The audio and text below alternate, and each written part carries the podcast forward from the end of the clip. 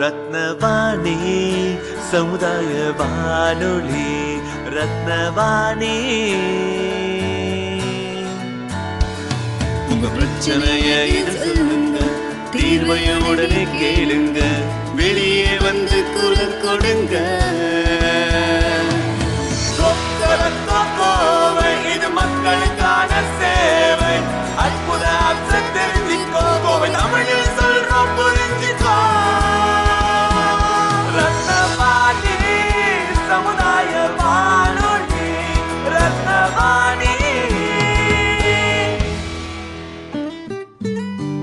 ரத்னவாணி தொண்ணூறு புள்ளி எட்டு சமுதாய வானொலி ஒலிபரப்பு கோவை ஈச்சனாரி ரத்தினம் கல்லூரி வளாகத்தில் இருந்து ஒலிபரப்பாகிறது.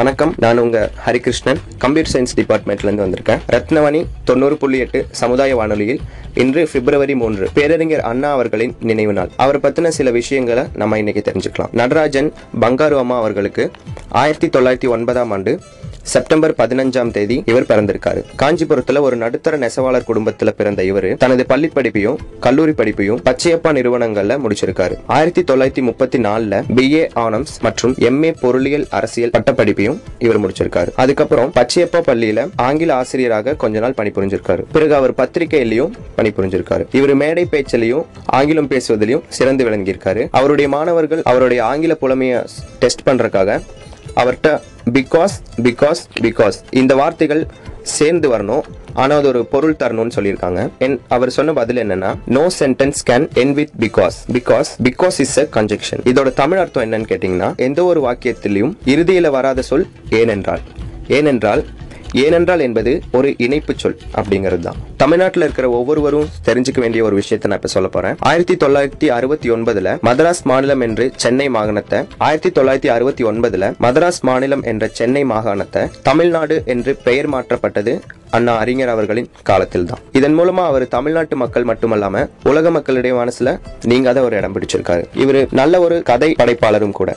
சொர்க்கவாசல் சூரியகுமாரி தழும்புகள் இன்ப ஒழின்னு நிறைய புத்தகங்கள் எழுதியிருக்காரு. சில கதைகள் படங்களாகவும் வெளிவந்திருக்கு. ஆயிரத்தி தொள்ளாயிரத்தி நாற்பத்தி எட்டுல நல்ல தம்பின்னு ஒரு படம் வெளியாயிருக்கு. என் எஸ் கிருஷ்ணன் இதுல ஒரு முக்கியமான கதாபாத்திரத்தில் நடிச்சிருக்காரு. அப்புறம் இவரோட மிகச்சிறந்த நாவலாக வேலைக்காரி மற்றும் ஓரிரவு கதை இடம் பிடிச்சிருக்கு. சினிமா மூலமா E. Narayanasamy K. R. Ramasamy N S Krishnan S Rajendran Sivaji Ganesan அப்புறம் எம்ஜிஆரோட பெரும் ஆதரவு இவருக்கு கிடைச்சிருக்கு. ஒன்றே குலம் ஒருவனே தேவன். கடவுள் ஒன்று மனிதநேயம் ஒன்று. இப்படிங்கிற தத்துவத்துக்கெல்லாம் சொந்தக்காரர் நம்ம அறிஞர் அண்ணா அவர்கள் தான் ஆயிரத்தி தொள்ளாயிரத்தி அறுபத்தி ஒன்பதுல புற்றுநோயால பாதிக்கப்பட்டு பிப்ரவரி மூன்றாம் தேதி இவர் மரணம் அடைஞ்சிருக்காரு. இவரோட இறுதி ஊர்வலத்துல ஒரு கோடி ஐம்பது லட்சம் பேர் கலந்து கொண்டிருக்காங்க. இது கின்னஸ் புத்தகத்துல ஒரு சாதனையாகவும் இடம்பெற்றிருக்கு. இன்னைக்கும் மக்கள் அஞ்சலி செலுத்துவதற்காக சென்னை மெரினா கடற்கரையில் அண்ணா சதுக்கம் என்ற பெயரில் ஒரு நினைவிடம் அமைக்கப்பட்டிருக்கு.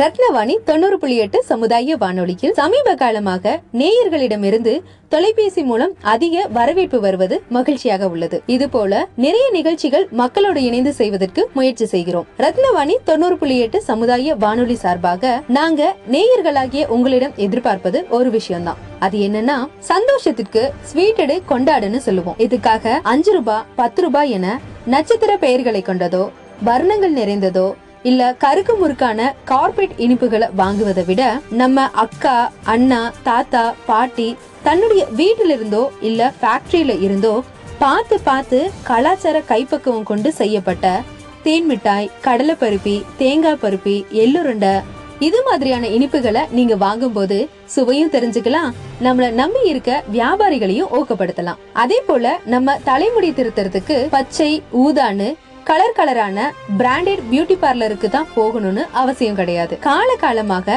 நம்ம அழக பார்த்து ரசிச்சு ஹேர் கட் பண்ற தாத்தாக்களும் மாமாக்களும் அண்ணன்களும் இன்னைக்கும் நம்ம ஏரியால முடி திருத்திட்டு தான் இருக்காங்க. அங்க போலாமே.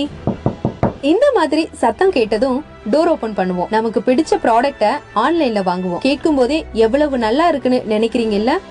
ஆனா நம்மளோட வருகையை எதிர்பார்த்து ஒவ்வொரு ஏரியாலையும் கடை போட்டு காத்திருக்கக்கூடிய நம்ம நண்பர்களை புறக்கணிப்பது சரியா? வளர்ச்சி என்பது கோடிக்கணக்கான ரூபாய் செலவிட்டு விளம்பரம் செய்யும் பிராண்ட சார்ந்ததல்ல. நமக்கு அருகில் நம்மை நம்பி வியாபாரம் செய்யும் வியாபாரிகளின் முன்னேற்றத்திலும் முகசிரிப்பிலும் இருக்குது. இது நமக்கும் நம் சமுதாயத்திற்கும் முன்னேற்றத்திற்கான வித்தாகும். இன்னும் நிறைய நல்ல விஷயங்கள் செய்வோம். நல்லதையே பேசுவோம். ஏன்னா இது நம்ம ரேடியோ. ரத்னவாணி தொண்ணூறு புள்ளி எட்டு சமுதாய வானொலி.